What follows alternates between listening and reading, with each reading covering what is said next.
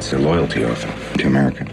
Are you now, or have you I ever thought it was a joke at first. Moreau signed it. Marlowe signed it. If you don't sign this, are you and I a target? If I don't sign it, they'll fire me. I didn't say it. Ready on camera. Then. Good evening. Any man who protects communists is not fit to wear that uniform. You can't convict people by rumor and hearsay and innuendo. Are my children going to be asked to denounce me? Are they going to be judged on what their father was labeled? I see a chain reaction that has no end. Charges were in a sealed envelope. Nobody saw them. Wouldn't you guess that the people who have seen the contents of that envelope might have a better idea of what makes someone a danger to his country? or do you think who it should are just these be people, you sir? that decides? Who are the people? Are they elected? Are they appointed? Is it you? I've searched my conscience, and I can't find any justification for this. Our next show is going to be about Senator McCarthy. We're going to go right at him.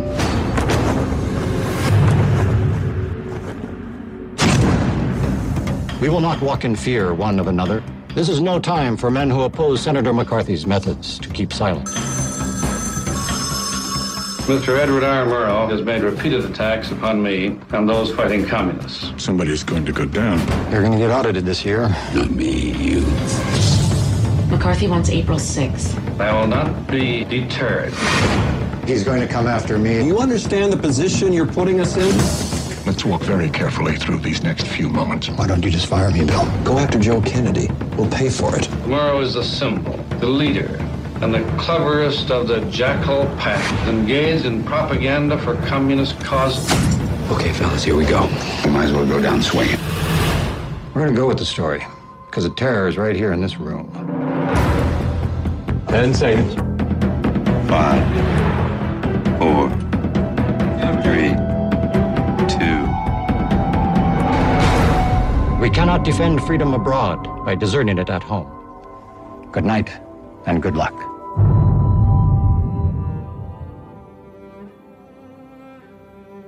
Κυρίες και κύριοι καλησπέρα σας. Σήμερα Τετάρτη, 11 Νοέμβρη. Εσείς είστε συντονισμένοι στο σταθμό Νίκο Στέρεο, στο μικρόφωνο ο Ταλέπορος και ακούτε την εκπομπή Μουσική στο Celluloid, όπου σήμερα θα πιάσουμε ένα θέμα που αφορά τις Ηνωμένες Πολιτείες της Αμερικής.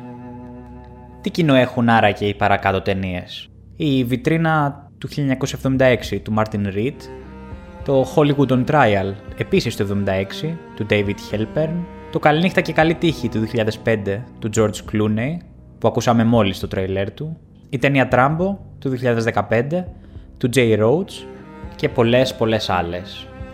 Όλες τους κινηματογραφικές ταινίες με θέμα Hollywood και μαύρη λίστα του McCarthy.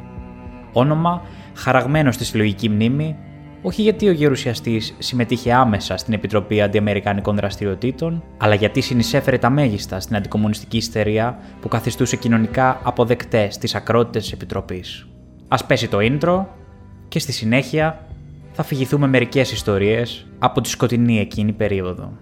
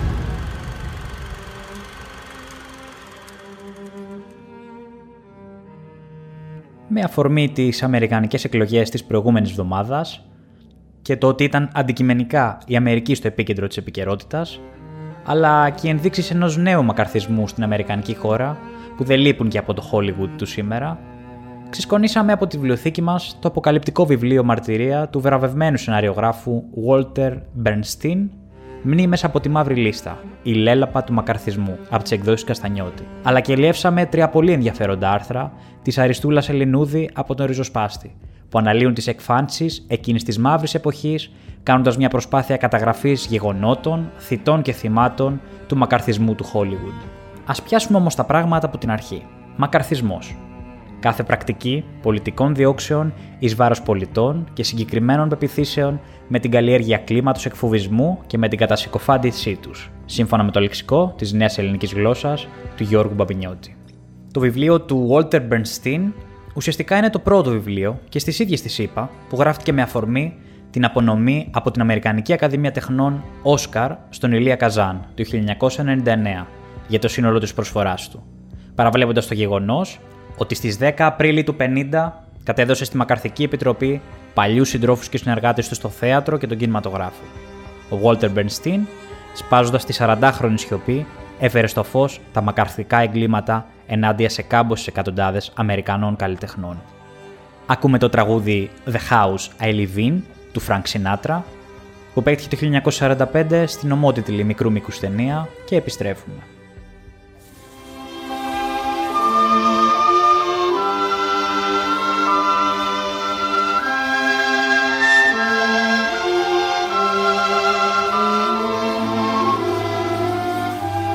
What is America to me?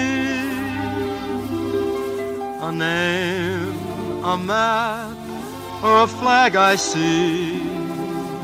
A certain word, democracy.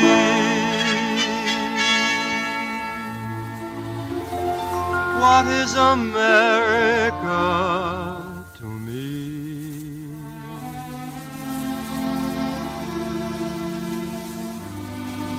House I live in, a plot of earth, a street, the grocer and the butcher, and the people that I meet, the children in the playground, the faces that I see, all races and religions. That's America I work in, the worker by my side, the little town or city where my people lived and died, the howdy and the handshake, the air of feeling free, and the right to speak my mind out. That's America to me. The things I see about me, the big things and the small, the little corner newsstand and the house a mile tall, the wedding and the churchyard, the laughter and the tears, the dream that's been a growing for a hundred and fifty years.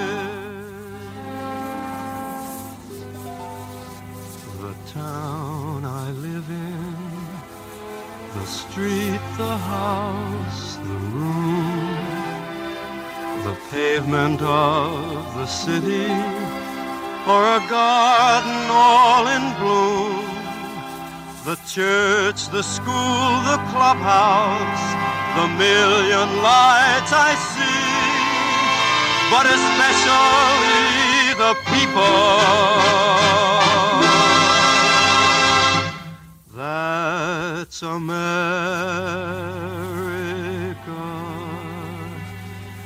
to me.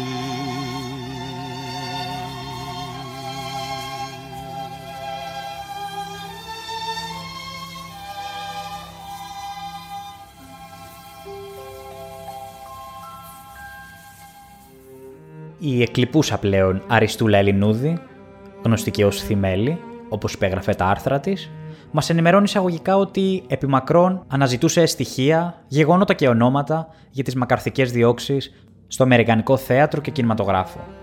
Από τις ελάχιστες βιβλιογραφικές πηγές και από σπάνια δημοσιεύματα.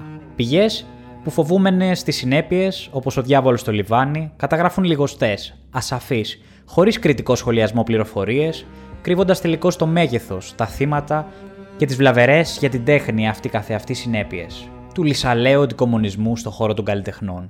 Στη ΣΥΠΑ, επί δεκαετίες, εμέσως απαγορευόταν οποιαδήποτε συζήτηση, έρευνα και πολύ περισσότερο βιβλιογραφική αποκάλυψη του δεκάχρονου μακαρθικού εγκλήματος σε βάρος αρκετών χιλιάδων Αμερικανών πολιτών, ανεξαρτήτως επαγγέλματος αλλά και από διανοούμενου και καλλιτέχνες. Μιλάμε για τα χρόνια από το 1947 έως το 1958.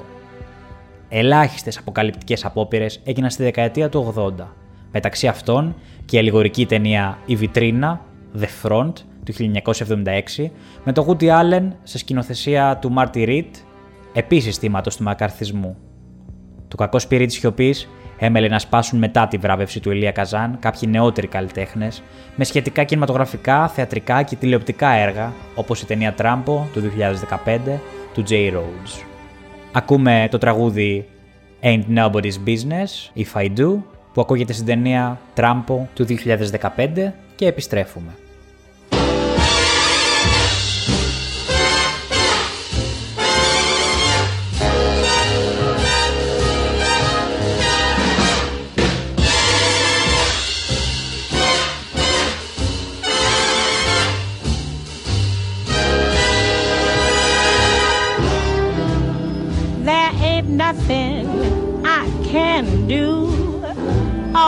Nothing I can say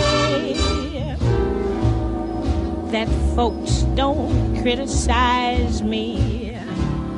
But I'm going to do just as I want to anyway.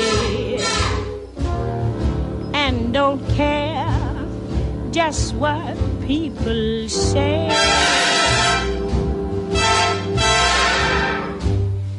If I should take a notion to jump into the ocean, ain't nobody's business if I do. If I go to church on Sunday, then cabaret all day Monday. Ain't nobody's business if I do.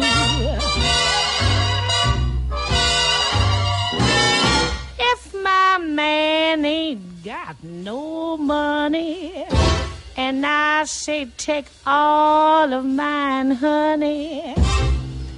Ain't nobody's business if I do. If I give him my last nickel and it leaves me in a pickle, ain't nobody's business if I do. Well, I'd rather my man would hit me than for him to jump up and quit me. Ain't nobody's business if I do. I swear I won't call no copper if I'm beat up by my papa. Ain't nobody's business if I do. Nobody's business. Ain't nobody's business. Nobody's business if I do.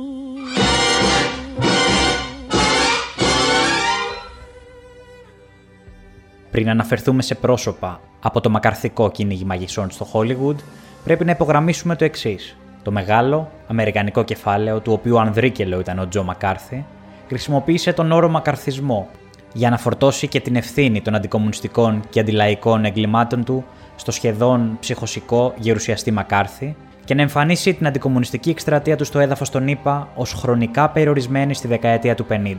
Να κρύψει δηλαδή ότι η αντικομουνιστική εκστρατεία του σχεδιάστηκε στο Μεσοπόλεμο, προωθήθηκε στη διάρκεια του Δευτέρου Παγκοσμίου Πολέμου, αυξήθηκε με τα πολεμικά, κορυφώθηκε στη δεκαετία του 50 και βεβαίως συνεχίζεται δημοκρατικότατα και αντιτρομοκρατικότατα μέχρι και σήμερα.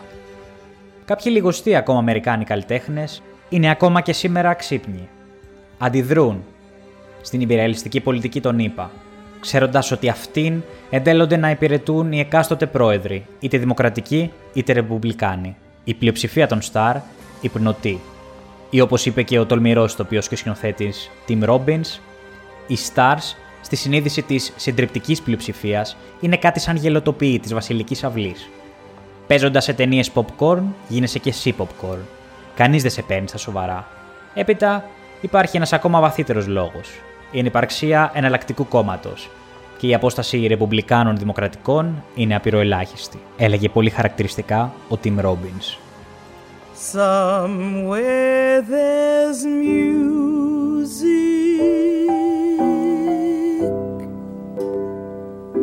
How faint the tune. Somewhere there's heaven.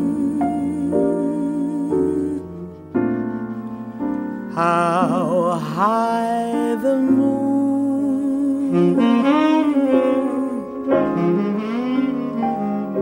There is no moon above when love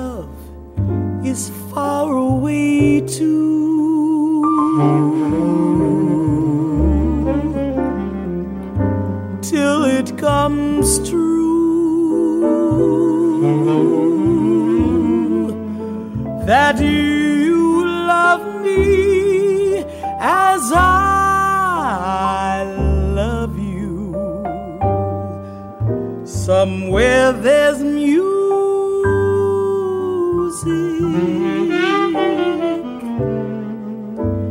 It's where you are.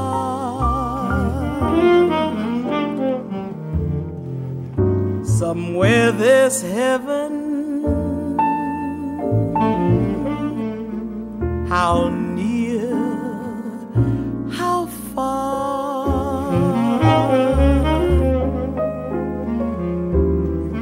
darkest night would shine if you would come to me soon.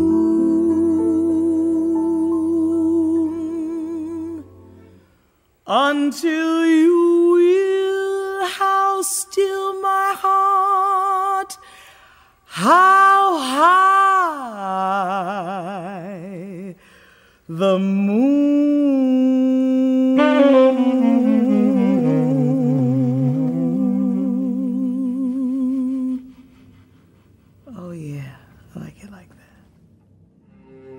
Μετά το How High the Moon της Diane Reeves, που ακούγεται στην ταινία Good Night and Good Luck, ας ταξιδέψουμε λίγο πίσω, στο φθινόπωρο του 1947, όταν ο εντιμότατος βουλευτής του Κογκρέσου Joe Raymond Parnell, γνωστός ως Joe McCarthy, ο οποίος λίγα χρόνια αργότερα καταδικάστηκε σε φυλάκιση λόγω μιας μεγάλης κατάχρησης που έκανε, αναλαμβάνει να ξεκινήσει την αντικομουνιστική εκστρατεία. Στη συνέχεια, η Επιτροπή Αντιαμερικανικών Ενεργειών της Γερουσίας, House Un-American Activities Committee, η οποία ιδρύθηκε το 1936 και από τότε δρούσε αντικομουνιστικά, βάζει στο παιχνίδι της και το Hollywood. Μια ομάδα καλλιτεχνών συγκροτούν το Αντικομουνιστικό Κινηματογραφικό Σύνδεσμο Διατήρησης των Αμερικανικών Ιδεών. Πρώτος στατούντες, η Λέλα Ρότζερτς, Howard Huggs, Charles Coburn, Henda Hopper, Leo McCarey, Cary Grant, Jean Harlow, Clark Gable, Ward Bond, Paul Lucas, Robert Taylor, George Murphy, Adolph Manzou, William Wellman και πολλοί πολλοί άλλοι. Προεδρός τους, ο John Wayne. Ιδεολογικός καθοδηγητής τους, ο Gary Cooper. ο οποίος καφιόταν ότι απέρριψε πολλά σενάρια με κομμουνιστικές ιδέες. Τα μέλη του συνδέσμου έβγαζαν δημόσια πύρινου αντικομμουνιστικού λόγους και προέτρεπαν το κοινό να σαμποτάρει ταινίες κομμουνιστών σκηνοθετών και ηθοποιών. Ο σύνδεσμος απλώνει τον δρόμο πάνω από το Hollywood. Όμως μερικοί θαραλέοι προοδευτικοί καλλιτέχνες, μεταξύ των οποίων και οι Humphrey Bogart, Lorraine Bagol, Gene Kelly, June Havoc, John Huston, Danny Kaye, Catherine Hepburn, πάνε στην Ουάσιγκτον να διαμαρτυρηθούν για τις παραβιάσεις του δικαιώματος των προσωπικών πεπιθήσεων, αλλά αποπέμπονται στιγνά. Κάποιοι δεν τρομοκρατούνται, δεν υποκύπτουν στις πιέσεις, αλλά και το Κογκρέσο οξύνει την εκστρατεία του. Στις 18 Οκτώβρη του 1947, η Επιτροπή, υπό τον Τζον Μακάρθι, συνεδριάζει με θέμα τη διείσδυση του κομμουνισμού στο Χόλιγουντ και καταρτίζει το πρώτο κατάλογο περί των πιο επικίνδυνων κομμουνιστών εχθρών της πατρίδας. Πρόκειται για τους 10 του Χόλιγουντ. Οι 10, σεναριογράφοι, σκηνοθέτες, παραγωγή, ήταν ο Herbert Biberman, Albert Maltz, Edward Dmytryk, Adrian Scott, Ring Lardner Jr., Samuel Ornitz, John Howard Lawson, Lester Cole, Alva Bessie, Dalton Trampo, οι οποίοι βίαιας σύρθηκαν για ανάκριση από ιεροξεταστές της Επιτροπής Αντιαμερικανικών Ενεργειών. Οι 10, αρνούμενε να εργαστούν με την Επιτροπή, δηλαδή να καταδώσουν στους αδέλφου τους, δικάστηκαν και καταδικάστηκαν σε φυλάκιση. Το 1950 γιγαντώνεται η αντικομουνιστική δράση του Μακάρθη, ο οποίος ζητά οριστική εκαθάριση του Hollywood από κάθε ύποπτο στοιχείο. Έτσι, στην Επιτροπή καλούνται να καταθέσουν εκατοντάδες καλλιτεχνών. Στη μαύρη λίστα μπαίνουν συνεχώς νέα ονόματα καλλιτεχνών υπόπτων ως κομμουνιστών εχθρών της πατρίδας. Στην Επιτροπή κατέθεσε και ο μετέπειτα πρόεδρος των ΗΠΑ, Ρόναλτ Ρίγκαν, ο οποίος υπήρξε για ένα μικρό διάστημα μέλος του ΚΚΙΠΑ και τότε ήταν πρόεδρος του υποταγμένου και συνεργαζόμενου με την Επιτροπή Σωματείου Ηθοποιών Κινηματογράφου. Για την ιστορία, παραθέτουμε μερικά ονόματα υπόπτων που περιείχε η μαύρη λίστα, τα οποία αναφέρονται σε ελάχιστε πηγέ και δημοσιεύματα τη εποχή. Lillian Hellman, Clifford Wedge, Jerome Robbins, Larry Parks, John Barry, Cheryl Crawford, Robert Lewis, Joseph Losey, Carl Foreman, Anne River, Gail Sondergaard, Paula Mirror, Gene Muir, John Garfield, John Steinberg, Zilda Sen, Leo Harvitz, Tony Cramber, Michael Wilson, Stanley Kubrick, Robert Losey, Levitt William Wyler, Martin Reed, Ban Schulberg, Ned Young, David Merrill, Zero Mostel, ενώ κάμποσε εκατοντάδες ήταν λιγότεροι επώνυμοι. Στη λίστα ήταν και ο Ηλία Καζάν, ο οποίος μέχρι το 1936 ήταν μέλος του Κομμουνιστικού Κόμματος ΗΠΑ. Κάποιοι από τους προαναφερόμενους διεκόμενους Αμερικάνους, οι Ευρωπαίους καλλιτέχνες, αντιστάθηκαν στεναρά και το πλήρωσαν πολύ ακριβά. Φυλακή, πλήρη επαγγελματική καταστροφή, αυτοκτονίες, πείνα, εξαθλίωση, θάνατος σε φτωχοκομεία, καθώς η Ένωση Παραγωγών Κινηματογραφικών Λεσχών τους απέκλεισε από οποιαδήποτε εργασία. Ούτε οι καλλιτέχνες που ομολόγησαν ή δήλωσαν μετανιωμένοι κομμουνιστές σώθηκαν επαγγελματικά,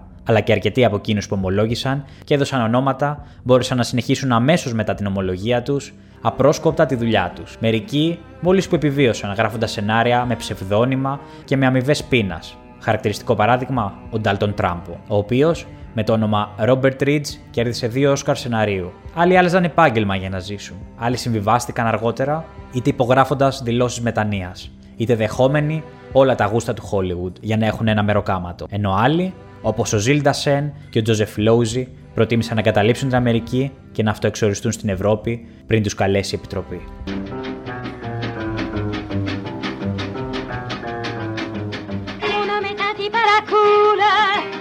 Toute la fin de journée, il se les roule. Il a beaucoup de philosophie, mais il aime trop la rififi. À peine un autre gamme fait du gringue. Qu'il pose la main sur son flingue. Redresse son galure et vas-y pour un petit coup de rififi. Je voudrais m'en mêler, mais du doigt. Il me montre la porte et me dit tire-toi. Et quand il revient sans rien dire avec son méchant petit sourire, à mon tour ça ne fait pas un pli. Je suis bonne pour le rififi. Vous avez l'air d'entrer avec dalle à mon histoire quand je vous parle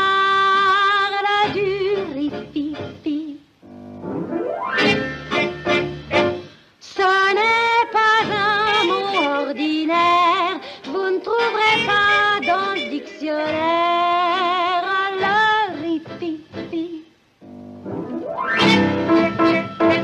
Il est à nous et faut voir comme on le comprend chez les vrais hommes le ripipi.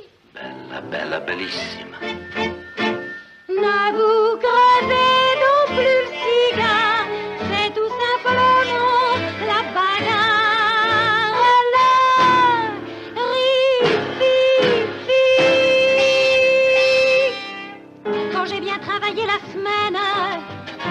et il m'emmène. Ce qu'on joue, c'est le cadet de ses soucis pourvu qu'il y ait du rififi. En amour, ce n'est pas attendre. Les petits mots doux, je peux les attendre. Il dit toujours que les souris, ça doit marcher au rififi. Et quand il se laisse aller pour de vrai, rien que pour le principe, il me dérouille après. Mais quand il m'a bien corrigé, qu'auprès de lui je suis allongée, pour retourner au paradis, c'est moi qui demande du rififi. Vous avez l'air avec d'elle à mon histoire quand je vous parle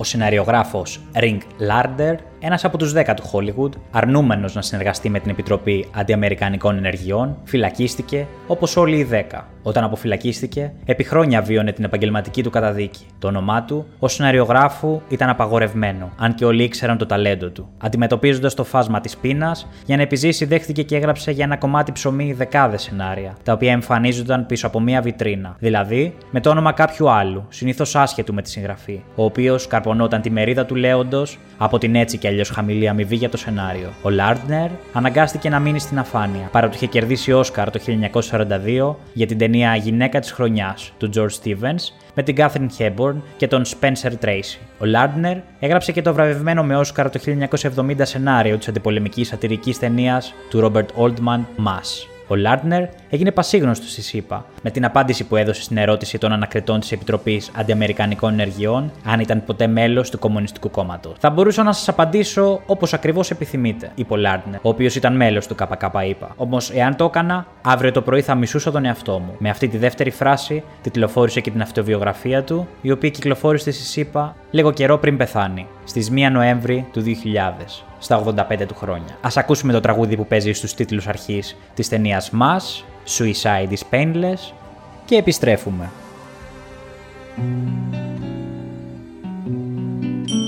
Through early morning fog I see visions of the things to be, the pains that are withheld for me.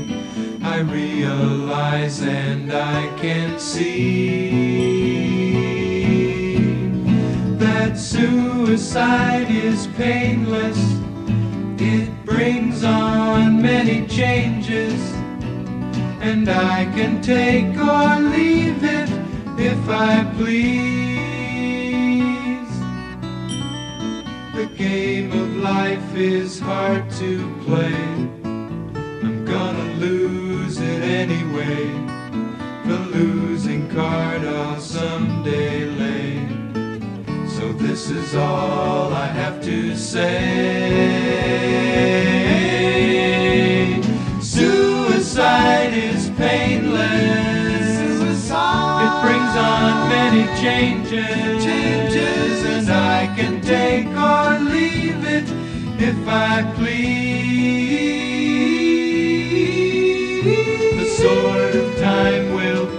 Our skins.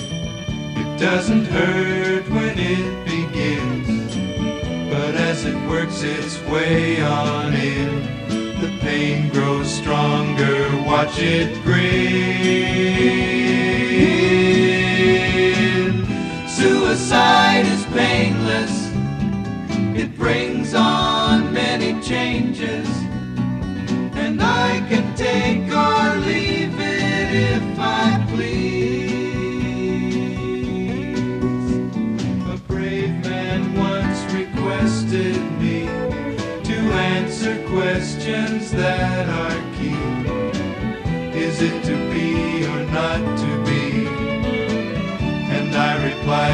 Why ask me?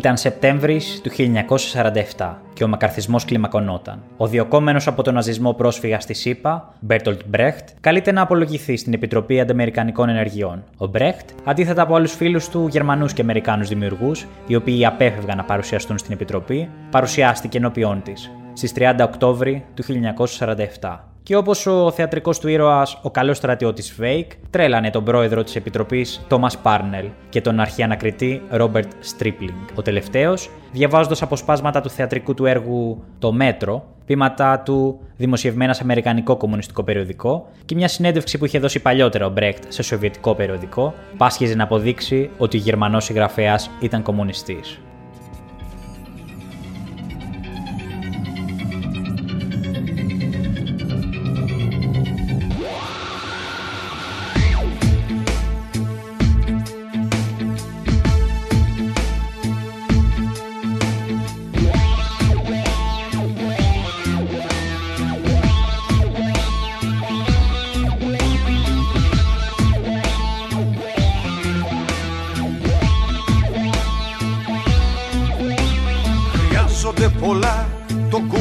Να αλλάξεις Οργή και επιμονή, γνώση και αγανάκτηση. Χρειάζονται πολλά τον κόσμο για να αλλάξεις.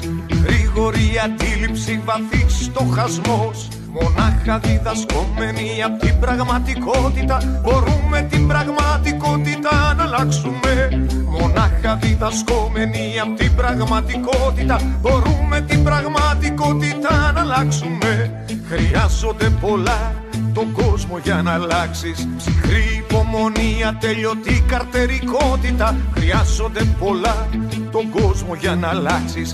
Σύλληψη της λεπτομέρειας και σύλληψη του συνόλου. Μονάχα διδασκόμενοι από την πραγματικότητα. Μπορούμε την πραγματικότητα να αλλάξουμε. Μονάχα διδασκόμενοι από την πραγματικότητα. Μπορούμε την πραγματικότητα να αλλάξουμε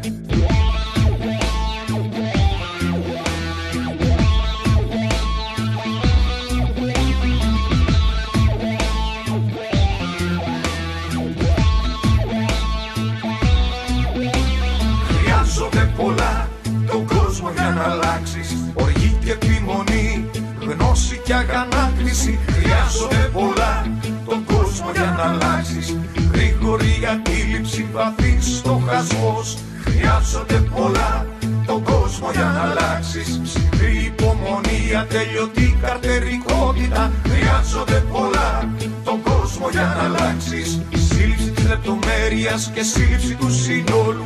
Μονάχα διδασκόμενοι από την πραγματικότητα. Μπορούμε την πραγματικότητα να αλλάξουμε Μονάχα διδασκόμενοι από την πραγματικότητα. Μπορούμε την πραγματικότητα να αλλάξουμε. Μονάχα διδασκόμενοι από την πραγματικότητα. Μπορούμε την πραγματικότητα να αλλάξουμε. Μονάχα διδασκόμενοι από την πραγματικότητα. Μπορούμε την πραγματικότητα να αλλάξουμε. Χρειάζονται πολλά τον κόσμο για να αλλάξεις. Οργή και επιμονή, γνώση και αγανάκτηση. Χρειάζονται πολλά τον κόσμο για να αλλάξεις. Γρήγορη αντίληψη, βαθύς στοχασμός. Χρειάζονται πολλά τον κόσμο για να αλλάξεις. Οργή και επιμονή, γνώση και αγανάκτηση. Χρειάζονται πολλά τον κόσμο για να αλλάξεις. Γρήγορη αντίληψη, βαθύς στοχασμός Ακούσαμε το μέτρο σε ποίηση Bertolt Brecht από το άλμπουμ Γενιές Σημαδεμένες που κυκλοφόρησε το 2010 σε μουσική Τάσου Γκρούς και εκτέλεση Βασίλη Παπακοσταντίνου. Ο δαιμόνιος Μπρέχτ, ξέροντας πω η λυθιότητα φωλιάζει στους σκοταδιστικούς εγκεφάλους, παρεστάνοντα ότι δεν μιλά καλά τα αγγλικά, λέγοντας ότι η μετάφραση δεν απέδωσε πιστά το νόημα των πραγμάτων του, μπερδεύοντας και το διερμηνέα της Επιτροπής με διάφορες λεκτικές τρικλοποδιές, σάστησε τους ανακριτές τόσο που όχι μόνο δεν καταλάβαν την ηρωνία του, αλλά και τον ευχαρίστησαν στο τέλος για την κατάθεσή του. Αυτή τη στιγμή, κύριε Μπρέχτ, τι επαγγέλλεστε, του έλεγαν. Είμαι θεατρικός συγγραφέας και ποιητής, απαντούσε. Και πού έχετε προσληφθεί, Φενά δεν έχω προσληφθεί. Δεν εργαστήκατε ποτέ στη βιομηχανία του κινηματογράφου; Έχω πουλήσει, τους έλεγε μια ιστορία σε κάποια φίρμα του Hollywood. Το και οι δήμοι πεθαίνουν. Το σενάριο σενάριο όμως δεν το φτιάξα εγώ. Έγραψα μια άλλη ιστορία για άλλη φίρμα του Hollywood, μα δεν τη γύρισα την ταινία. Και οι Δήμοι πεθαίνουν. Πού την πωλήσατε. Ήταν νομίζω μια ανεξάρτητη φίρμα, η Pressburger των ε, United Artists. Απαντάει ο Μπρέχτ. Αυτή ήταν η εταιρεία του άλλου σπουδαίου υπόπτου, του Charlie Chaplin. Πότε πουλήσατε το έργο σας αυτό στη United Artists, τον ρωτάει Τρίμπλινγκ. Δεν θυμάμαι ακριβώς, γύρω στο 43-44. Και γνωρίζετε τον Hans Eisler. Ναι, αποκρίθηκε ο Μπρέχτ. Κύριε Μπρέχτ, είστε μέλος του Κομμουνιστικού Κόμματος ή υπήρξατε ποτέ μέλος του Κομμουνιστικού Κόμματος; Και τότε ο Μπρέχτ, για να μην απαντήσει, ζήτησε να διαβάσει ένα υπόμνημά του. Αλλά δεν του επιτράπηκε και η ερώτηση επαναλήφθηκε. Τότε ο Μπρέχτ αποκρίθηκε. Κύριε Πρόεδρε, άκουσα τους συναδέλφους να λένε ότι τέτοιες ερωτήσεις δεν είναι νόμιμες. Είμαι όμως φιλοξενούμενος σε αυτή τη χώρα και δεν θα ανοίξω νομική συζήτηση. Θα απαντήσω λοιπόν όσο μπορώ πιο ξεκάθαρα. Δεν είμαι μέλος κανενός Κομμουνιστικού Κόμματος και ούτε υπήρξα ποτέ, λέει χαρακτηριστικά ο Μπρέχτ. Is it true that you have written a number of very revolutionary poems, plays, and other writings? I have uh, written a number of poems and songs and plays in the fight against Hitler and of course they can be considered therefore as revolutionary because I of course was for the overthrow of that government. I would like to ask uh, Mr. Brecht whether or not he wrote a poem, a song rather, entitled Forward, We've Not Forgotten. Forward, we've what? Forward, we've not forgotten our strength in the fights we have won. No matter what may threaten, forward, not forgotten. How strong we are as one. Only the... Οι ανακριτές όμως που είχαν στα χέρια τους κείμενα του Μπρέχτ δεν πίστεψαν την απάντησή του και προχώρησαν σε αναλυτικές ερωτήσεις επί το έργο του, δίνοντας έτσι στον απολογούμενο Μπρέχτ τη δυνατότητα να δουλέψει κανονικά τους ανακριτές, κάνοντας ουσιαστικά μαρξιστική προπαγάνδα μέσα στην επιτροπή. Έλεγε χαρακτηριστικά ο Στρίπλινγκ. Τα γραφτά σας στηρίζονται στη σκέψη του Μάρξ και του Λένιν, και απαντούσε ο ίδιος ότι, σαν συγγραφέας που είμαι ιστορικών έργων, χρειάστηκε να μελετήσω τις ιδέες του Μάρξ και του Λένιν. Δεν νομίζω ότι στην εποχή μας μπορούμε να γράψουμε κάτι με αξιώσεις χωρίς να επιδοθούμε σε παρόμοιες μελέτες. Άλλωστε και η ιστορία, έτσι όπως γράφεται σήμερα, είναι και αυτή βαθιά επηρεασμένη από τις ιδέες του Μάρξ και του Λένιν πάνω στην ιστορία. Και τότε ο Στρίπλινγκ επιμένει, ρωτά και ξαναρωτά τον Μπρέχτ αν ήταν ή είναι μέλος του Κομμουνιστικού Κόμματος. Και αν ήταν ο Άισλερ αυτός που του πρότεινε να γίνει μέλος του ΚΚ. Ο Μπρέχτ απαντά αρνητικά. Ο ανακριτής ρωτά μήπως άλλοι του πρότειναν να γίνει και ο Μπρέχτ τον παροτρύνει. Ορισμένοι ίσως να μου είπαν κάτι τέτοιο, μα εγώ κατάλαβα πως δεν ήταν δική μου δουλειά. Και τότε ρωτάει ο Στρίπλινγκ ποιοι ήταν αυτοί που σας πρότειναν να γραφτείτε στο Κομμουνιστικό Κόμμα, παίρνοντας την αποστομωτική απάντηση: Ω, αναγνώστες μου. Άνθρωποι που είχαν διαβάσει τα ποίηματά μου ή είχαν δει το έργο μου. Uh, are you now, have you ever been a member of the Communist Party of any country? Η πολύ ωραία ανάκριση διακόπηκε από τις 12 και 4 έως τις 2 το μεσημέρι, οπότε συνεχίστηκε χωρίς εκείνον πια. Είχε όμως γίνει φανερό πως το αμερικανικό κλίμα δεν τον σήκωνε, και έτσι ο Μπρέχτ άρον-άρον γύρισε στην Ευρώπη, επιλέγοντας να ζήσει και να δημιουργήσει στη γερμανική λαοκρατική δημοκρατία. Ακούμε το τραγούδι της αλληλεγγύης σε στίχους Bertolt Brecht, που ακούστηκε στην ταινία Κουλεβάμπε του ίδιου, αλλά και στην ταινία Ernst Tellman, ο γιος της τάξης του. Vorwärts und nicht vergessen,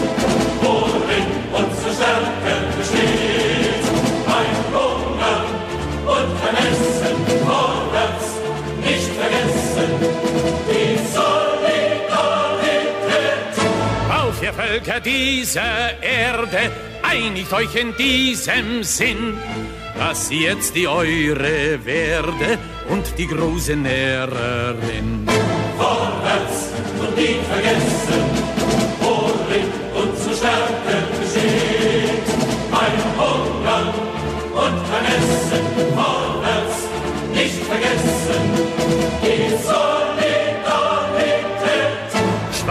weißer, brauner, gelber, endet ihre Schlechtereien. Reden erst die Völker selber, werden sie schnell einig sein. Vorwärts und nicht vergessen,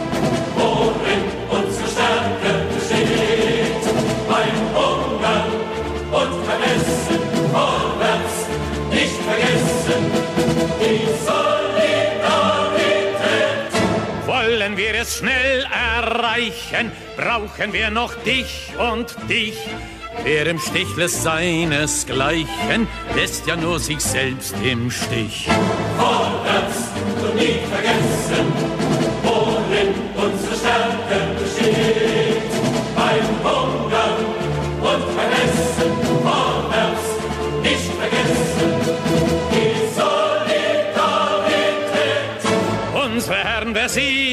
seien, sehen unsere Zwietracht gern.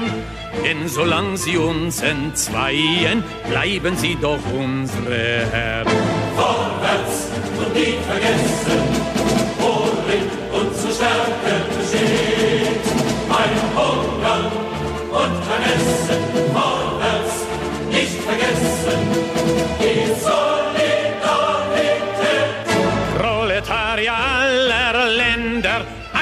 euch und ihr seid frei. Eure großen Regimenter brechen jede Tyrannei. Vorwärts und nie vergessen, die Frage an jeden gestellt,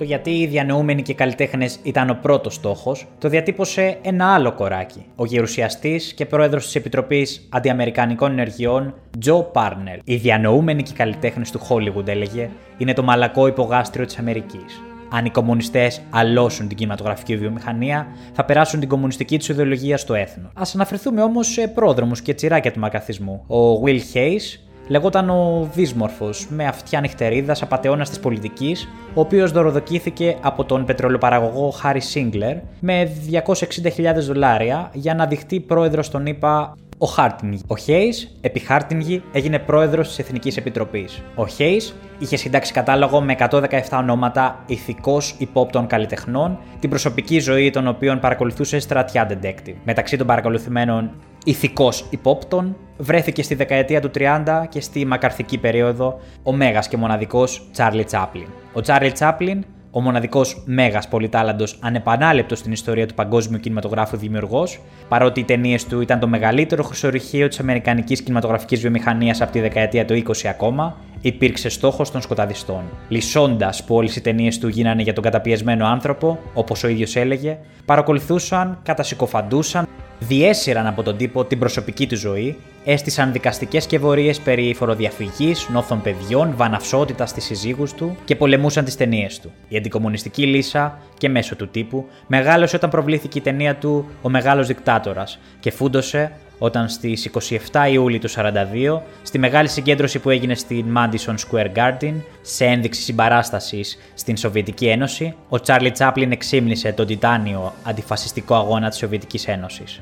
Καθώς ο Τσάπλιν δεν έκρυβε τις προοδευτικές ιδέες του και μετά τον πόλεμο μπαίνει στο στόχαστρο και του μαγαθισμού. Όταν το 47 προβάλλεται η αλληγορική του ταινία «Ο κύριος Βερντού», ο Τσάπλιν δηλώνει: Ο Βερντού είναι ένας δολοφόνος των μαζών και προσπάθησα να δείξω ότι ο σύγχρονος πολιτισμός μας θα θέλει να μας μεταμορφώσει όλους σε δολοφόνους των μαζών. Πάντα ήμουν αντίθετος στη βία και πιστεύω ότι η ατομική βόμβα είναι το τρομακτικότερο όπλο και συντηρεί σε τέτοιο βαθμό τη φρίκη και τον τρόμο, ώστε ο αριθμός των μισότρελων θα αυξηθεί πάρα πολύ. Η ταινία σαμποτάρεται σκληρά και τα κοράκια του Hayes και του μακαρθισμού στον τύπο και στο Hollywood αναλαμβάνουν τον πόλεμο εναντίον του κόκκινου Τσάπλιν που θαυμάζει τη Σοβιετική Ένωση. Δεν είχε ζητήσει την Αμερικανική υπηκότητα, είναι περήφανος που είναι φίλος του αντιναζιστή κομμουνιστή Γερμανού συνθέτη Hans Eisler. Δεν είμαι πολιτικός, είμαι αντικομφορμιστής, έλεγε, αδιόρθωτος ρομαντικός και ενεργητικός οπαδός της ειρήνης. Και με τηλεγράφημά του τον Νοέμβριο του 1947 ζήτησε από τον κομμουνιστή Πάμπλο Πικάσο να οργανώσει διαμαρτυρία Γάλλων καλλιτεχνών στην Αμερικανική πρεσβεία στο Παρίσι κατά της εγκληματικής εκτόπισης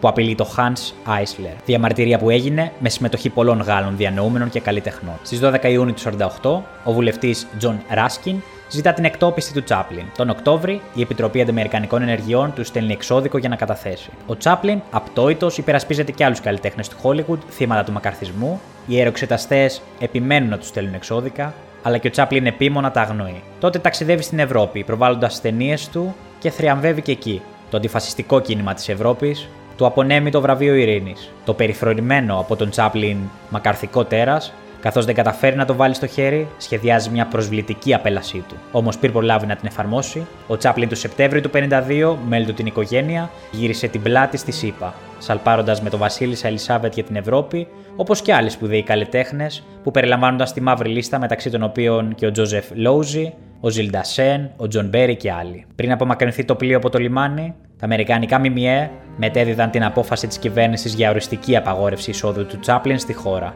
καθώς και τη διενέργεια έρευνας για τις αντιαμερικανικές ενέργειές του και για το πώς διέφυγε του κρατικού ελέγχου το τηλεγράφημα του Τσάπλιν στον Πικάσο.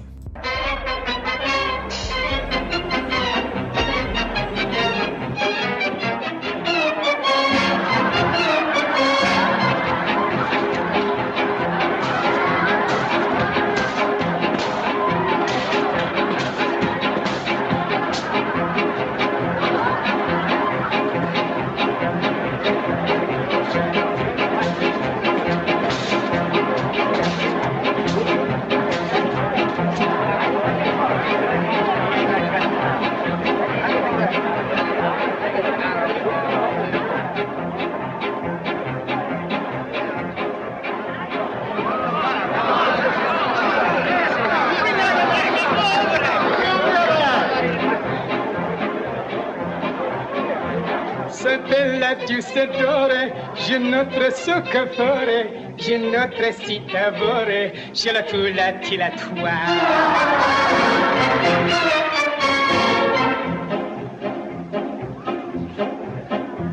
La spinage o la bouchon si grette pote bello si raki spaccaletto ci le tu la ti la toi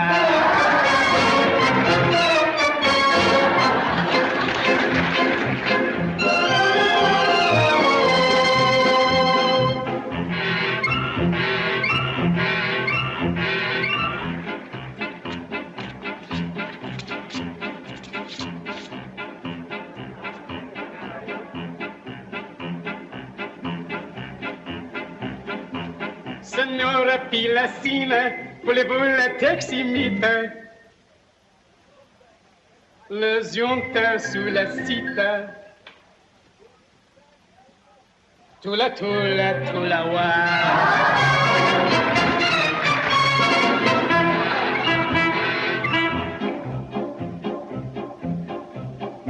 Ça monte si la mort, le son tient sous crevore comme sœur, j'ai la peau de sa dilatoire.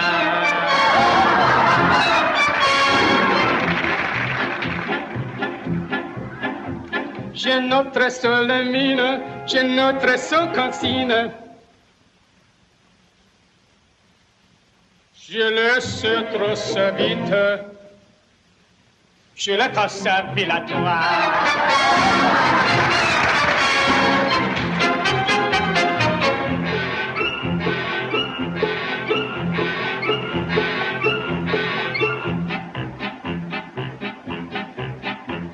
Se mă să sunt și vă să l preguntă. Les os así ca tonta. Tra la la la la la.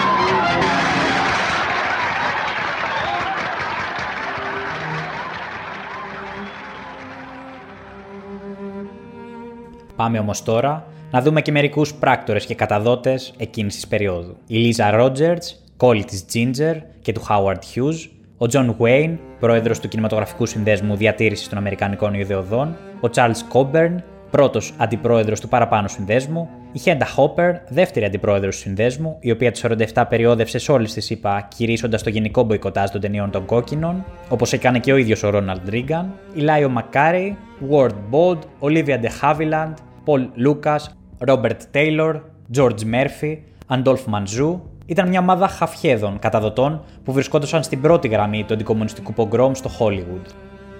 Στις 24 Οκτώβρη του 1947, ο δημιουργός του θρηλυκού Mickey Mouse, Walt Disney, καταθέτει ενώπιον της Επιτροπής Ανταμερικανικών Δραστηριοτήτων, καταδεικνύοντας ως κομμουνιστές καλλιτέχνες του Hollywood για λογαριασμό του Edward Hoover. Μυστικό πράκτορα και πληροφοριοδότη του FBI, ήδη από τον Νοέμβριο του 40, ο Walt Disney αποδείχτηκε ακραίος αντισημίτης και αντικομουνιστής. Hollywood since 1923.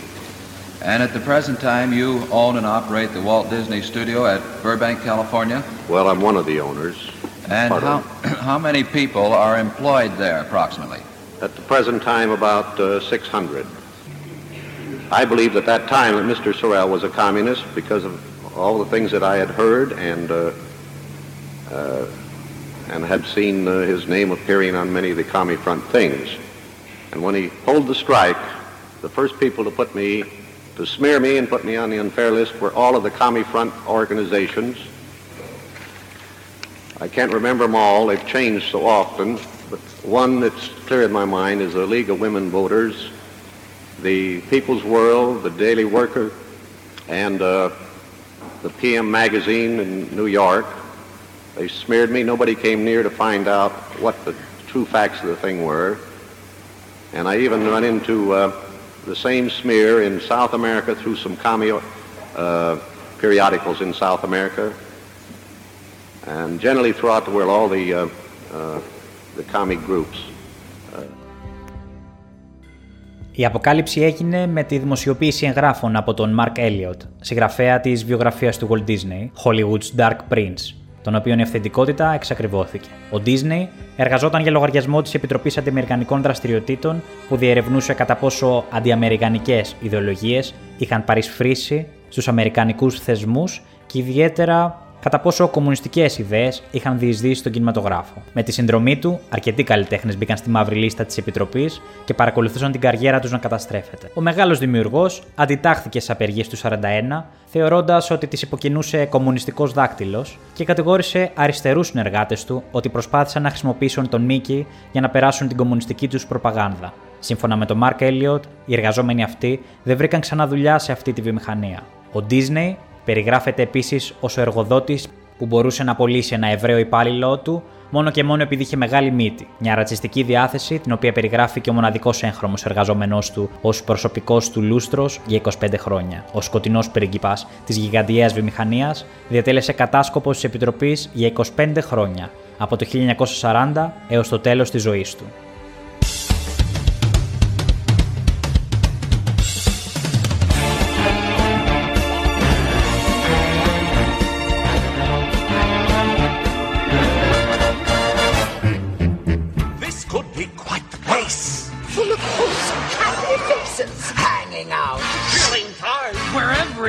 Everyone's a friend of mine. Inside this evil joint, every guest gets to the point. This day will live in infamy. House of Mouse is history. it's our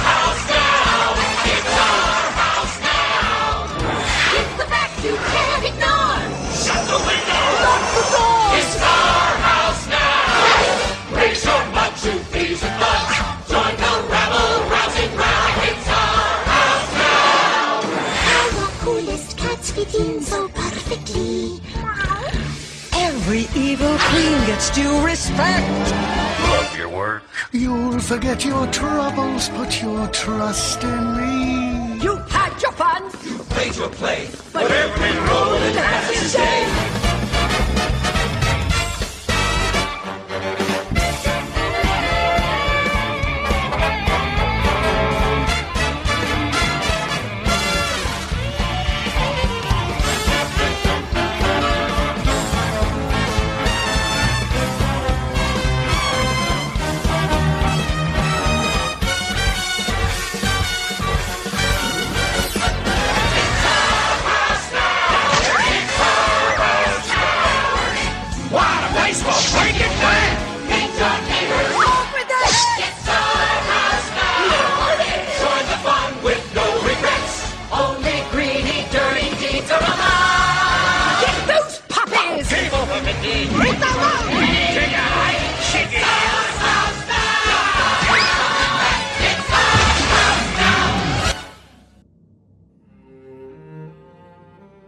Το ομολογουμένο χαριτωμένο τραγουδάκι που μόλις ακούσαμε από το special Halloween επεισόδιο της σειράς «Η Λέσχη του Μίκη», την οποία την καταλαμβάνουν οι κακοί της Disney, μας δείχνει με γλαφυρό τρόπο τι κρυβόταν πίσω από το προσωπείο του μεγαλύτερου παραμυθά του Hollywood. Και κάπου εδώ κλείσαμε περίπου μία ώρα εκπομπής, αλλά επειδή το θέμα είναι μεγάλο και έχω συλλέξει μερικές ακόμα ιστορίες από εκείνη την περίοδο, Σήμερα θα τραβήξει λίγο παραπάνω η εκπομπή μας και ελπίζω να μην σας κουράσω. Πάμε λοιπόν τώρα στο μακρινό 1952, όπου το Hollywood σοκαρίστηκε όταν ο Έλληνας σκηνοθέτης Ηλία Καζάν κατέδωσε με μεγάλη ευκολία πολλούς από τους συνεργάτες του. Ο Καζάν είχε υπάρξει μέλος του Αμερικανικού Κομμουνιστικού Κόμματος για 1,5 χρόνο το 1934. Ρωτήθηκε για τους συντρόφους του την περίοδο εκείνη και αρχικά δεν απάντησε, αλλά αργότερα έδωσε 8 ονόματα στενών φίλων και συνεργατών του, μεταξύ των οποίων ο βραβευμένος συγγραφέας Clifford Odedge, η ηθοποιός Πόλα Στράσμπεργκ και ο Ζιλ Ντασέν. Αν και τα άτομα ήταν ήδη στη μαύρη λίστα, ο Καζάν στιγματίστηκε ως καταδότης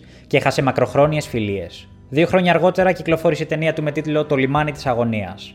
Πολλοί θεώρησαν ότι ήταν μια προσπάθεια του Καζάν να δικαιολογήσει την προδοσία του. Οι βασικότεροι συντελεστές, όπως ο σεναριογράφος Μπαντ Σόλμπεργκ και ο πρωταγωνιστής Λι Τζέι Κόμπ, ήταν επίσης γνωστοί καταδότες. Η ταινία κέρδισε 8 Όσκαρ συμπεριλαμβανομένου και της καλύτερης ταινίας, της σκηνοθεσίας για τον Καζάν και του σεναρίου για τον Σόλμπεργκ.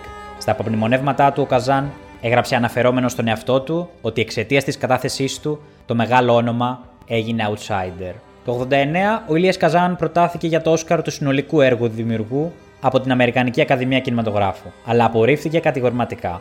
Ο Καζάν σημειώνει ο Patrick Goldich σε άρθρο του στους Los Angeles Times το 96 μετά την κατάδοσή του ξεκίνησε ένα αντικομουνιστικό πόλεμο με μια ολόκληρη σελίδα που του παραχώρησαν οι New York Times και προσπαθώντας να δικαιολογήσει την προδοσία του στα μάτια του κορυφαίου δραματουργού Arthur Miller, ισχυρίστηκε ότι τα ενώματα που έδωσε τα είχαν μαρτυρήσει ήδη ή θα τα μαρτυρούσαν άλλοι. Τελικά, το 1999, το κινηματογραφικό κατεστημένο απένει με το Όσκαρ στον Ηλία Καζάν παρά τη θυελώδη κατακραυγή των ζώντων καλλιτεχνών θυμάτων του μακαρθισμού, νεότερο προοδευτικών καλλιτεχνών και συγγενών των πεθαμένων θυμάτων του μακαρθισμού, μεταξύ των οποίων ήταν και οι εξής. Ο Σον Ντάνιελ, παραγωγός, ο γιος του διοκόμενου συγγραφέα, ο συγγραφέας Κρίστοφερ Ντάλτον, γιος του σεναριογράφου Ντάλτον Τράμπο, που έμεινε χρόνια στη φυλακή, η Πόλα Βάινστάιν, κόρη της διοκόμενη παραγωγού Χάνα Βάινστάιν, και βέβαια ο πολυβραβευμένο σεναριογράφος Walter Bernstein.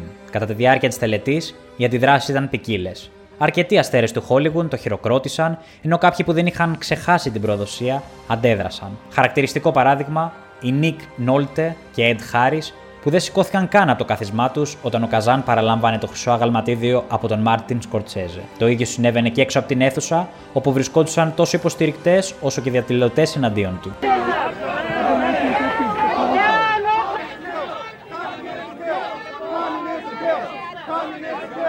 The billion people are going to know that there are people in Los Angeles who will not be silent when a confessed snitch, stool pigeon, uh, gets an award. You can't separate his art from his life, and you can't separate his life from the lives he ruined.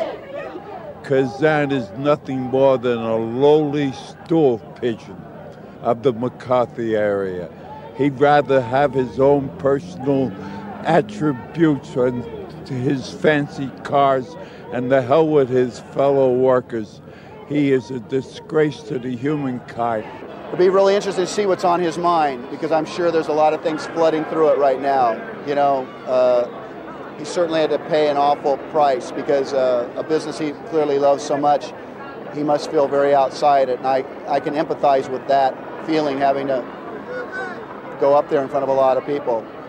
I mean, the expectations that uh, people are putting on this, it seems uh, monumental right now.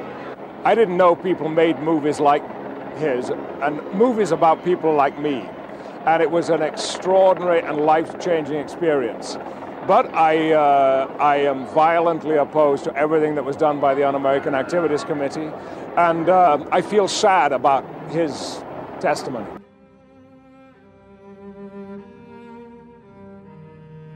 Εκτός του Ηλία Καζάν και του Disney, καταδότης έγινε και ο Τζιρόμ Robbins. Επίσης, ρόλο καταδότη έπαιξαν και οι εξή παραγωγοί. Ο Jack Warner, ο οποίος καυχήθηκε ότι το στούντιο του καθαρίστηκε σχολαστικά από τους κομμουνιστές. Ο παραγωγός Λουί Μάγερ, ο οποίος αφού κατέδωσε αρκετούς συγγραφείς ως κομμουνιστές, τόνισε πως κατά τη γνώμη του τσακίστηκαν οι κομμουνιστές. Ο παραγωγός Ντάριλ Ζανούκ, ο οποίος υποσχόταν ότι δεν θα απολυθεί κανένας από τους εργαζόμενους από το καλλιτεχνικό, τεχνικό, βοηθητικό προσωπικό του, που ήταν απλά στη μαύρη λίστα. Τελικά, με απόφαση του Διοικητικού Συμβουλίου της εταιρείας του, απέλησε όλους τους υπόπτους, αντίθετα από τον Samuel Goldwyn, ο οποίος στήρισε το λόγο του και δεν απέλησε κανένα. Η διοίκηση του Σωματείου των Συγγραφέων, δημιούργημα αριστερών δημιουργών, όπως και το Σωματείο των Κινηματογραφικών Ηθοποιών, συνεργάστηκε με την Επιτροπή, παραδίδοντάς της όλα τα αρχεία από το 1930. Δυστυχώς, και ένας από τους 10 του Hollywood, οι οποίοι καταδικάστηκαν σε φυλακή επειδή αρνήθηκαν να συνεργαστούν με την Επιτροπή, ο Edward Dmitrik, για να βγει από τη φυλακή, δέχτηκε να συνεργαστεί. Μεταξύ των επιφανών καλλιτεχνών που κατέστρεψε ο μακαρθισμός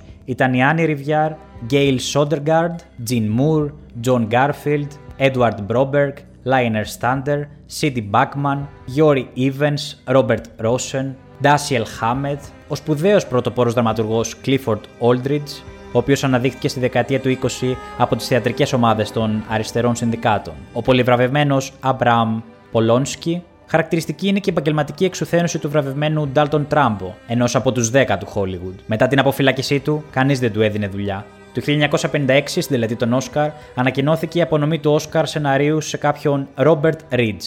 Ο βραβευμένος δεν βρέθηκε στην αίθουσα για να παραλάβει το βραβείο του, γιατί απλούστατα επρόκειται για τον διοκόμενο Ντάλτον Τράμπο, που χρησιμοποιούσε το συγκεκριμένο ψευδόνυμο.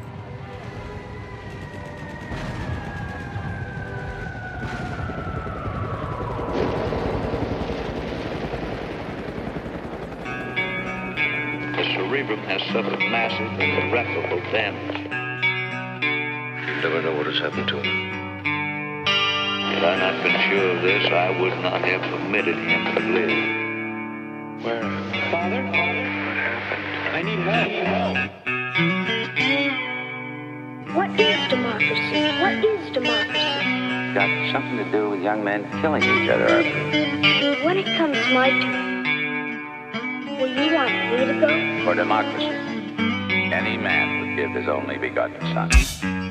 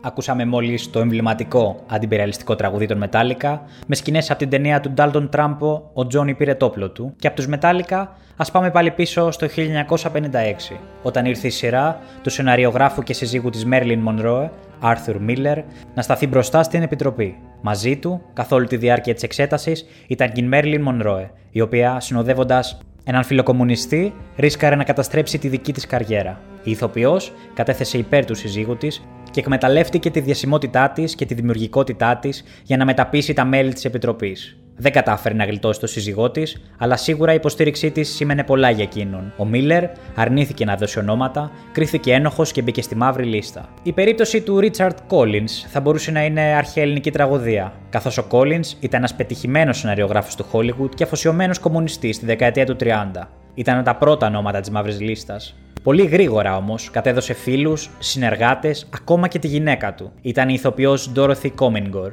γνωστή για το ρόλο της στον πολίτη Kane του Orson Welles. Η Comingore αρνήθηκε πεισματικά να δώσει ονόματα και ο καλός Αμερικανός Richard Collins τη ζήτησε διαζύγιο και το πήρε. Ο Collins εκ τότε έμεινε γνωστός στο Hollywood όχι για το συγγραφικό του ταλέντο, αλλά ως ένας από τους μεγαλύτερους δοσύλλογους του μακαρθισμού. Το 1991 γυρίστηκε η ταινία Ένοχος χωρίς αποδείξεις με πρωταγωνιστή τον Robert De Niro. Η ταινία βασίστηκε στην ιστορία του Collins, με μοναδική διαφορά ότι στο τέλος ο κινηματογραφικός Collins αρνήθηκε να μιλήσει. Ακούμε το τραγούδι I'm Just a Lucky, So and So, των James Newton και Louis Armstrong, που ακούγεται στην ταινία Guilty by Suspicion, ένοχος χωρίς αποδείξεις, του 1991 και επιστρέφουμε.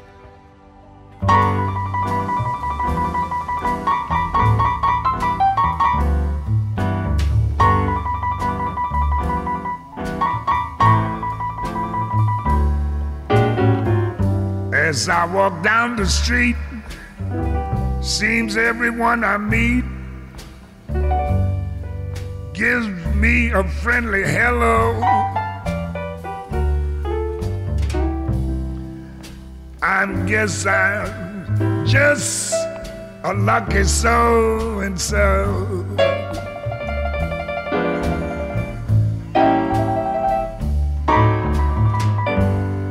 Birds in every tree are also neighborly.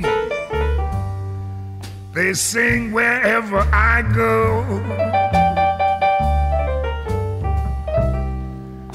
I guess I'm just a lucky so and so.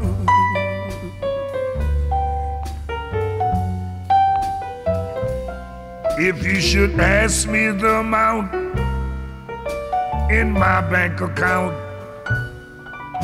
I'd have to confess that I'm slipping. But that don't worry me. Confidentially, I've got a dream. Yeah, that's a pippin'. And when the day is through, each night I hurry to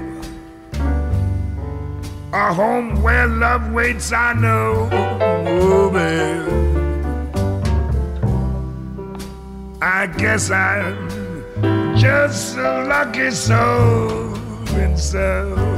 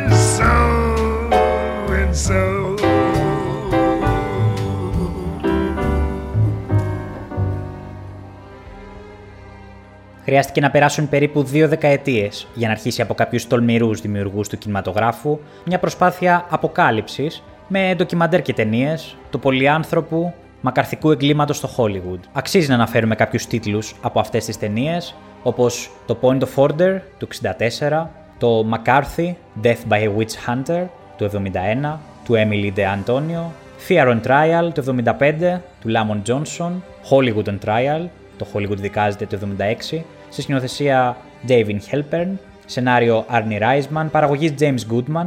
Το σπουδαίο αυτό ντοκιμαντέρ προβλήθηκε στην Αθήνα στις αρχές της δεκαετίας του 80.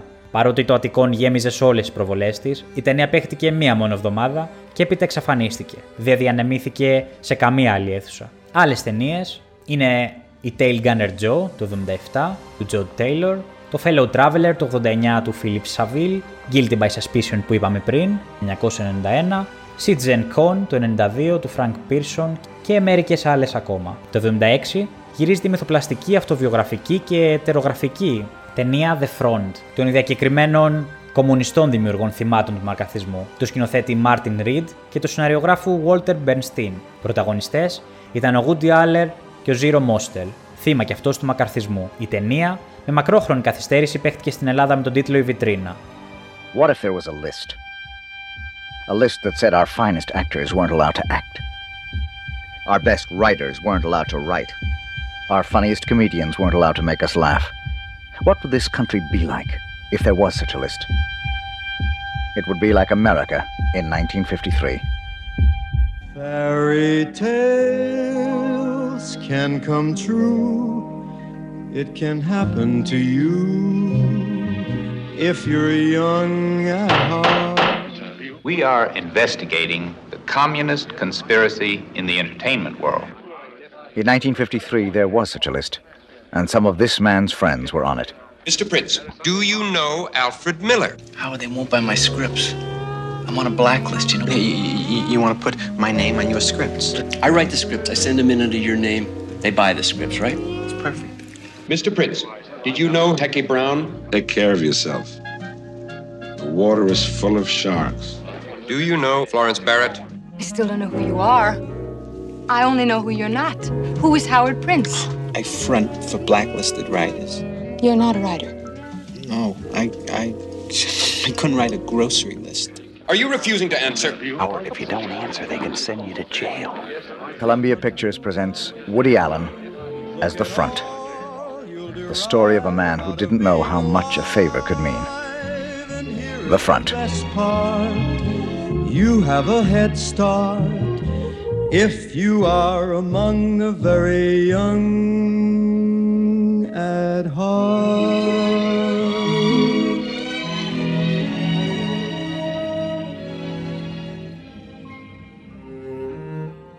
Ο Walter Bernstein, συγγραφέας του βιβλίου Μνήμες από τη Μαύρη Λίστα, η λέλαπα του μακαρθισμού, όντας φοιτητής έγινε μέλος της Ένωσης Νέων Κομμουνιστών. Δημοσιογραφούσε στην εφημερίδα του ΚΚΙΠΑ και σε άλλα κομμουνιστικά έντυπα. Στο Κομμουνιστικό Κόμμα ΙΠΑ παρέμεινε ως τα τέλη της δεκαετίας του 50. Σήμερα, σε ηλικία 101 ετών, δεν μετανιώνει για τις ιδέες του και τον αγώνα του για ένα καλύτερο κόσμο και τονίζει ότι και τώρα, ενάντια στις αντικσοότητες, συνεχίζουμε να ελπίζουμε. Πάντα υπάρχει κάτι που γι' αυτό αξίζει να πολεμάς. Το να είσαι στη μαύρη λίστα δεν ήταν καθόλου ηρωικό. Ήταν φόβος και οργή και πόνος, λέει προλογικά ο Walter Bernstein στο βιβλίο. Το 1949 η ηγεσία του ΚΚΙΠΑ καταδικάστηκε με τον νόμο Smith. Το 50 το Κογκρέσο Βιομηχανικών Οργανώσεων διαγράφει τα αριστερά συνδικάτα και ψηφίζει τον νόμο Μακάραν, ο οποίος επέτρεπε στον πρόεδρο των ΗΠΑ να διατάσει συλλήψεις και φυλακίσεις επικίνδυνων Αμερικανών. Η κλιμακούμενη το 50 εκστρατεία του Μακάρθη έφτιαξε ακόμα ανάμεσα στις πάμπολες άλλες για όλα τα επαγγέλματα μαύρη λίστα που περιλάμβανε 250 κομμουνιστές υπαλλήλους του State Department. Αν ήθελες να ξεφύγεις από τη μαύρη λίστα, έπρεπε να γίνεις καταδότης. Δεν μπορούσες να μιλήσεις στην επιτροπή ή στα διάφορα κέντρα αποχαρακτηρισμού μόνο για τον εαυτό σου. Αυτό που ήθελαν ήταν ονόματα και αυτό το έλεγαν πληροφορίες. Είχαν ήδη όλες τις πληροφορίες. Είχαν και τα ονόματα. Αυτό που ήθελαν ήταν με το δικό σου όνομα να δείξουν τη δική σου δύναμη και τη δική σου υποταγή. Χρειάζονταν να δείξουν ότι και εσύ ήσουν με το μέρος τους, τονίζει ο Walter Bernstein και σημειώνει ότι η λίστα συμπεριλάμβανε μεταξύ άλλων συνδικαλιστές, γιατρούς, ακαδημαϊκούς, κυβερνητικούς υπαλλήλους, νοικοκυρές, καλλιτέχνες και ανθρώπους του θεάματος. Οι κομμουνιστές δαιμονοποιήθηκαν. Οι φιλελεύθεροι περιθωριοποιήθηκαν. Οι σπιούν ήταν άφθονοι ή έτσι φαινόταν. Τα συνθήματα φθονούσαν. Καλύτερα νεκρός παρά κόκκινο, φυλάξω από τον κόκκινο κάτω από το κρεβάτι σου.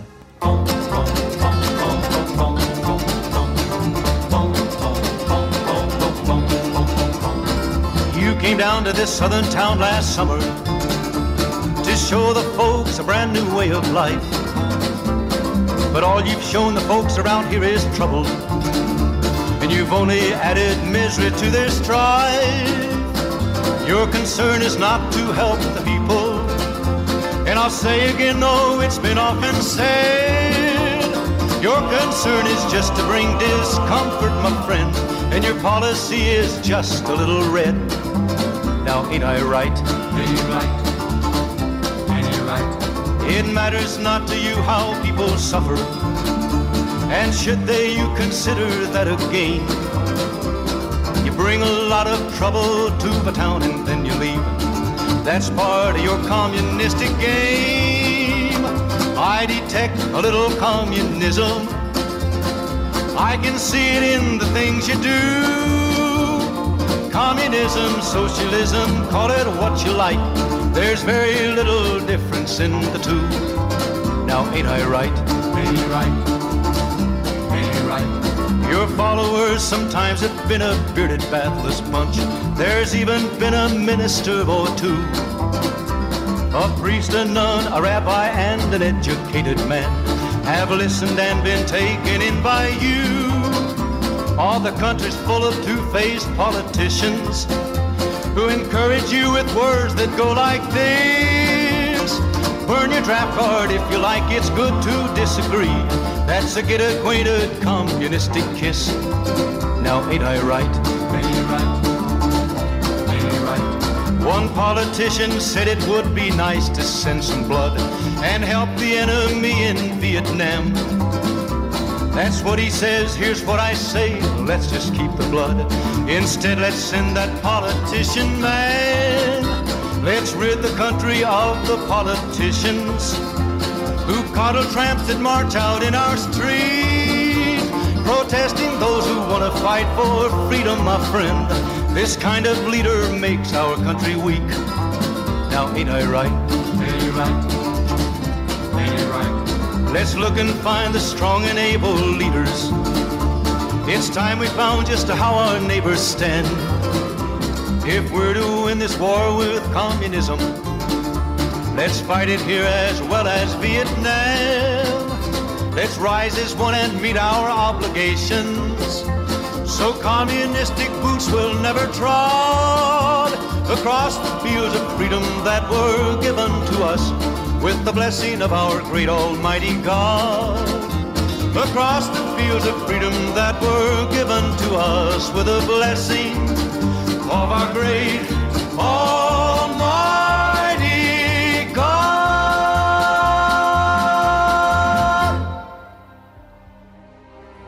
Μόλις ακούσαμε ένα χαρακτηριστικό αντικομονιστικό τραγούδι της εποχής, το Ain't I Right του Marty Robbins.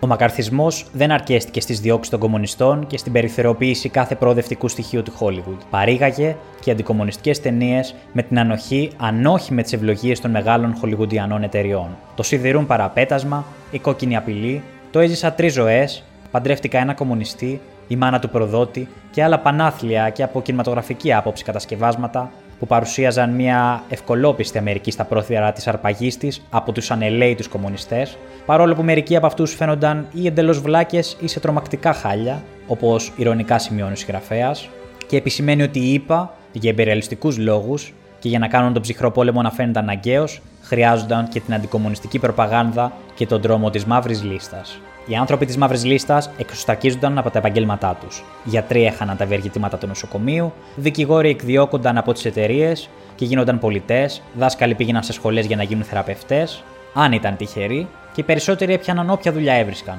Πολλούσαν από πόρτα σε πόρτα ή οδηγούσαν ταξί. Στη δουλειά δεν υπήρχε ντροπή, αλλά οργή και απελπισία. Σαν μια αρρώστια που χτυπάει το νοσοποιητικό σύστημα, η μαύρη λίστα άνοιγε το δρόμο για δευτερεύουσες μολύνσεις. Κατέστρεφε την κρίση και εξασθένιζε την κριτική. Οι ψευδορκίες παραβλέπονταν. Επινοούνταν θρυβερά σενάρια στα οποία ο μύθος ήταν συνώνυμος με το γεγονός και το κόκκινο κυνηγητό εξισούνταν με τον πατριωτισμό. Μερικοί της μαύρης λίστας πέθαναν επειδή το πήραν κατάκαρδα. Κάποιοι, σαν τον Φιλ Λεμπ, αυτοκτόνησαν. Άλλοι άφησαν το κορμί τους να καταστραφεί ανεπανόρθωτα. Περισσότερο είχαν χτυπηθεί οι ηθοποιοί. Ο εξωστρακισμός τους πλήγωσε πολύ. Σχεδόν όσο η φτώχεια. Ο Μπερνστίν, ξέροντας ότι οι συγγραφείς σεναριογράφοι ευκολότερα και οι σκηνοθέτες δυσκολότερα είχαν κάποιες ευκαιρίες να κρυφτούν πίσω από βιτρίνες, θλίβεται και το επαναλαμβάνει παραθέτοντας και ονόματα ότι τα μεγάλα θύματα ήταν ηθοποιοί, αφού η δική τους τέχνη δεν μπορεί να κρυφτεί πίσω από άλλο πρόσωπο και όνομα. Πολλοί ηθοποιοί ρημάχτηκαν και χάθηκαν για πάντα. Όσον αφορά τους σεναριογράφους, το να βρεθεί βιτρίνα κάθε άλλο παρά εύκολο ήταν. Όπως υπογραμμίζει ο Μπερνστίν, υπήρχαν πολλοί λόγοι που οι άνθρωποι δεν μπορούσαν να κάνουν για πολύ όμως τη βιτρίνα. Το να είσαι βιτρίνα είναι πολύ απαιτητικό. Ήταν αφύσικο, μια παραβίαση του εγώ. Έπρεπε να προσποιείσαι διαρκώς ότι είσαι αυτό που δεν ήσουν. Ο Πολόνσκι πίστευε πάντα ότι οι βιτρίνες μας έσωσαν τη ζωή, ενώ εμείς καταστρέψαμε τη δική τους. Ο ανταρτοπόλεμος της επιβίωσης, με βιτρίνες για πολλούς διοκόμενους, κράτησε μέχρι το τέλος της δεκαετίας του 50. Για μερικούς και μέχρι τα μέσα της δεκαετίας του 60. Ο Μακάρθι είχε μεν πεθάνει, αλλά όπως τονίζει ο Μπερνστίν, όπως ήθελαν τα μακροπρόθεσμα σχέδια του Αμερικανικού υπεραλισμού, τη ζημιά την είχε κάνει. Ο φόβος έγινε εσωτερικός. Οι επιστήμονες σιωπούσαν. Οι διανοούμενοι σταμάτησαν να θέτουν ερωτήσεις στην κοινωνία.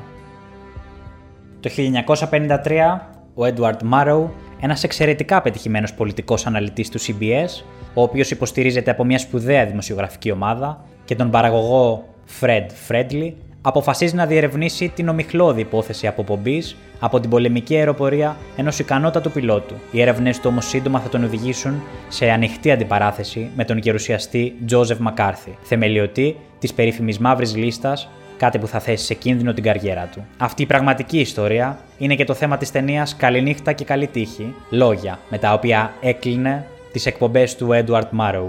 Το φιλμ αποτελεί τη δεύτερη σκηνοθετική προσπάθεια του George Clooney που μας αφήνει με τις καλύτερες εντυπώσεις.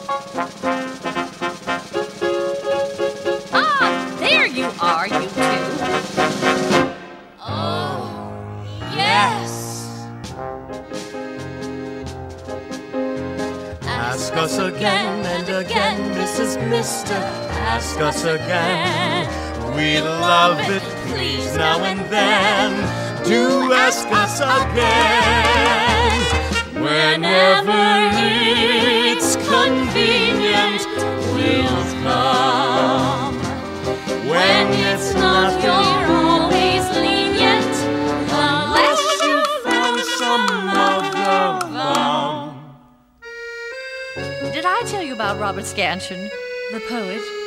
You know, he has divine eyes and such sensitive hands, and he told me I was an old soul, a very old soul. he was alluding to my spirit. And he's coming to dinner tonight. To dinner? Cora, you're falling. Cora, we're starving. Ask us to dinner too. Yes, do. Oh, you poor boys. Artists have to eat. That's all we're good for. We moneyed people. Just use us, just step all over us. If it's only for the good of the cause. Oh, speaking of the cause, I want you two to join my husband's Liberty Committee. You will, won't you? And we love art for art's sake. It's smart for art's sake. To part for art's sake. With your heart for art's sake. And your mind for art's sake. Be blind for art's sake. And deaf for art's sake. And dumb for art's sake. Until for art's sake. We kill for art's sake. All the art for art's sake. Και οδεύοντα σιγά σιγά προ το τέλο τη εκπομπή, θα ήθελα να κάνω και μια μικρή αναφορά στην ταινία του εξαιρετικού Αμερικανού ηθοποιού και σκηνοθέτη Tom Robbins, Cradle Will Rock, με τον ελληνικό τίτλο Οι Αντάρτε του Broadway. Ταινία, τη οποία το τραγούδι μόλις ακούσαμε, που φέρει τον τίτλο Art for Art's Sake. Η ταινία, χωρίς παραχαράξεις, απαθανατίζει ιστορικά πρόσωπα με δραματικότατα γεγονότα της ιστορίας του Αμερικανικού θεάτρου της δεκαετίας του 30. Γεγονότα πρόδρομη της Μεσοπολεμικής Μακαρθικής Επιτροπής Αντεμερικανικών Ενεργειών, τα οποία καθόρισαν όμως και καθορίζουν την εξάρτηση του Αμερικανικού θεάτρου και κινηματογράφου από το κέρδος. Και πρόσωπα που σκόπιμα ξέχασε Αμερικανική θεατρική ιστοριογραφία. Ο Tim Robbins στο σενάριο και σκηνοθεσία, φιλοδόξησε και το πέτυχε να δείξει όλη και πολύπλευρα την ιστορική αλήθεια της Αμερικής του Μεσοπολέμου. Για τι στρατιές των εκατομμυρίων πεινασμένων και αστέγων ανέργων, την χλειδί των μεγαλοαστών, τις δοσοληψίες τους με τον Ιταλικό φασισμό, οικονομική ενίσχυση αλλά και εξοπλισμό, ακόμα και με παράνομη αγοροπολισία αναγεννησιακών έργων τέχνης, τους καλλιτέχνες και δημοσιογράφους λακέδες του Αμερικανικού κεφαλαίου και του Μουσολίνη, τους φιλότεχνους μεγιστάνες, όπως ο Ροκφέλλερ, ο οποίος κατέστρεψε την τεράστια τυχογραφία που φιλοτέχνησε στο μέγαρό του ο κορυφαίος ζωγράφος της Επανάστασης του Μεξικανικού λαού, κομμουνιστής Diego Rivera, επειδή η τυχογραφία του οραματιζόταν την επανάσταση του παγκόσμιου προλεταριάτου και ξυμνούσε τον Μάρξ, τον Έγγελ και τον Λένιν, μια ταινία καταγγελία του Αμερικανικού αντικομουνισμού και πολύμορφου ρατσισμού, τον αγώνα των συνδικάτων, την εξαθλίωση χιλιάδων καλλιτεχνών αλλά και τον αγώνα πλήθους αριστερών και προοδευτικών καλλιτεχνών για ένα θέατρο του λαού και για το λαό. Αγώνας που τιμωρήθηκε βάναυσα. Ο Ρόμπινς, μετά από δίχρονη έρευνα στα αρχαία του Κογκρέσου, σε εθαμένε πηγές και μαρτυρίες, ιστόρισε άγνωστες σελίδες του Αμερικανικού θεάτρου. Έβγαλε από την αφάνεια και τίμησε αδικαίωτους και συκοφαντημένους ανθρώπους καλλιτέχνες, όπως ο συνθέτης Mark Blitzstein, Καλλιτέχνες οι οποίοι στη δεκαετία του 30 πρωτοστάτησαν για ένα θέατρο της κοινωνικής αφύπνισης. Το 36 κατηγορήθηκαν ως κομμουνιστές από την Επιτροπή Αντιμερικανικών Ενεργειών. Απολύθηκαν και είδαν να συντρίβεται μια μεγάλη εργασιακή και καλλιτεχνική τους κατάκτηση, το Ομοσπονδιακό Θέατρο, Federal Theatre Project. Αφορμή του χτυπήματος ήταν το εξής γεγονός. Το 1936, 22χρονο πρωταγωνιστής και σκηνοθέτης του Ομοσπονδιακού Θεάτρου Orson Welles άρχισε πρόβες για το ανέβασμα στο Maxine Elliot Theater του μουσικού έργου Cradle Will Rock, του νέου Εβραίου συνθέτη, λιμπρετίστα, αριστερού και θαυμαστή του μπρεχτικού θεάτρου Marx Blitzstein. Η Επιτροπή θεώρησε το έργο κατηγορό κατά του κεφαλαίου, κάλεσε σε απολογία και απέλησε τον Φάλαγκαν, σταμάτησε τις δοκιμές, έξωσε το θίασο και απαγόρευσε το έργο. Όμως ο θίασο ηθοποιοί, σκηνοθέτης, συνθέτης τεχνικής σκηνής κτλ. επαναστάτησε. Διακινδυνεύοντας να απολυθούν, διαδηλώνοντας τους δρόμους μαζί με πλήθος λαού, πήγαν σε άλλο θέατρο και παρουσίασαν όσες σκηνές είχαν προβάρει, δίνοντας ένα μάθημα αγωνιστικού θάρρους και ήθους. Έκτοτε, το έργο δεν παίχτηκε ποτέ. Μόνο ο Μπερνστάιν, φίλος του Μπλιτστάιν, τον οποίο θεωρούσε από τους πιο ταλαντούχους συνθέτες, ο οποίος άλλαξε το τοπίο του Αμερικανικού Μουσικού Θεάτρου, αλλά και πολύ υποτιμημένων, χρόνια αργότερα ανέβασε το Cradle Will Rock με φοιτητικό θίασο στο Harvard. Τα παραπάνω γεγονότα παρουσιάζονται πολύ γλαφυρά στην ταινία «Οι Αντάρτες του Broadway».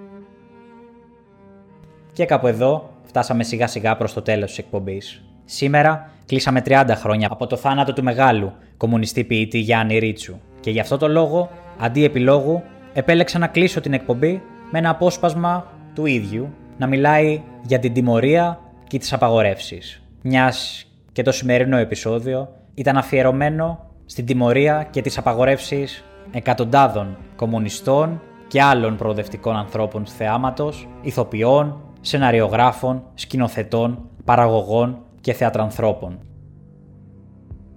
Τις εκπομπές μας τις ακούτε live από το σταθμό Νίκο Στέρεο, τις Τετάρτες στις 10 το βράδυ και μετά μπορείτε να τις βρείτε ηχογραφημένες στο Mixcloud του σταθμού, στην ενότητα αρχείο του site, αλλά και στο κανάλι Ταλέπορος στο YouTube. Μέχρι την επόμενη φορά, να περνάτε καλά και να βλέπετε ταινίες. Γεια χαρά σε όλους!